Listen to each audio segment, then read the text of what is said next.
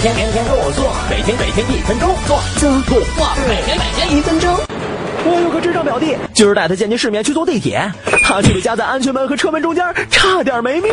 今天哥就教教大家，这种情况怎么办？首先，保持冷静，大声呼救，立即伸出大腿或者胳膊阻止车门关闭。车门有一定咬合力，可能会加疼加伤，但命更要紧。只要车门不关闭，地铁不会启动。围巾、衣服角等细小物品无法阻止关门，一定要粗又硬的东西。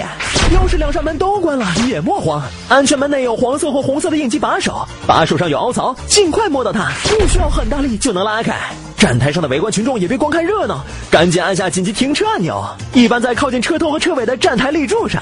车厢内的围观群众马上找车内的报警按钮或紧急制动装置，通常在门两侧或窗户上方，也可能在车厢连接处附近。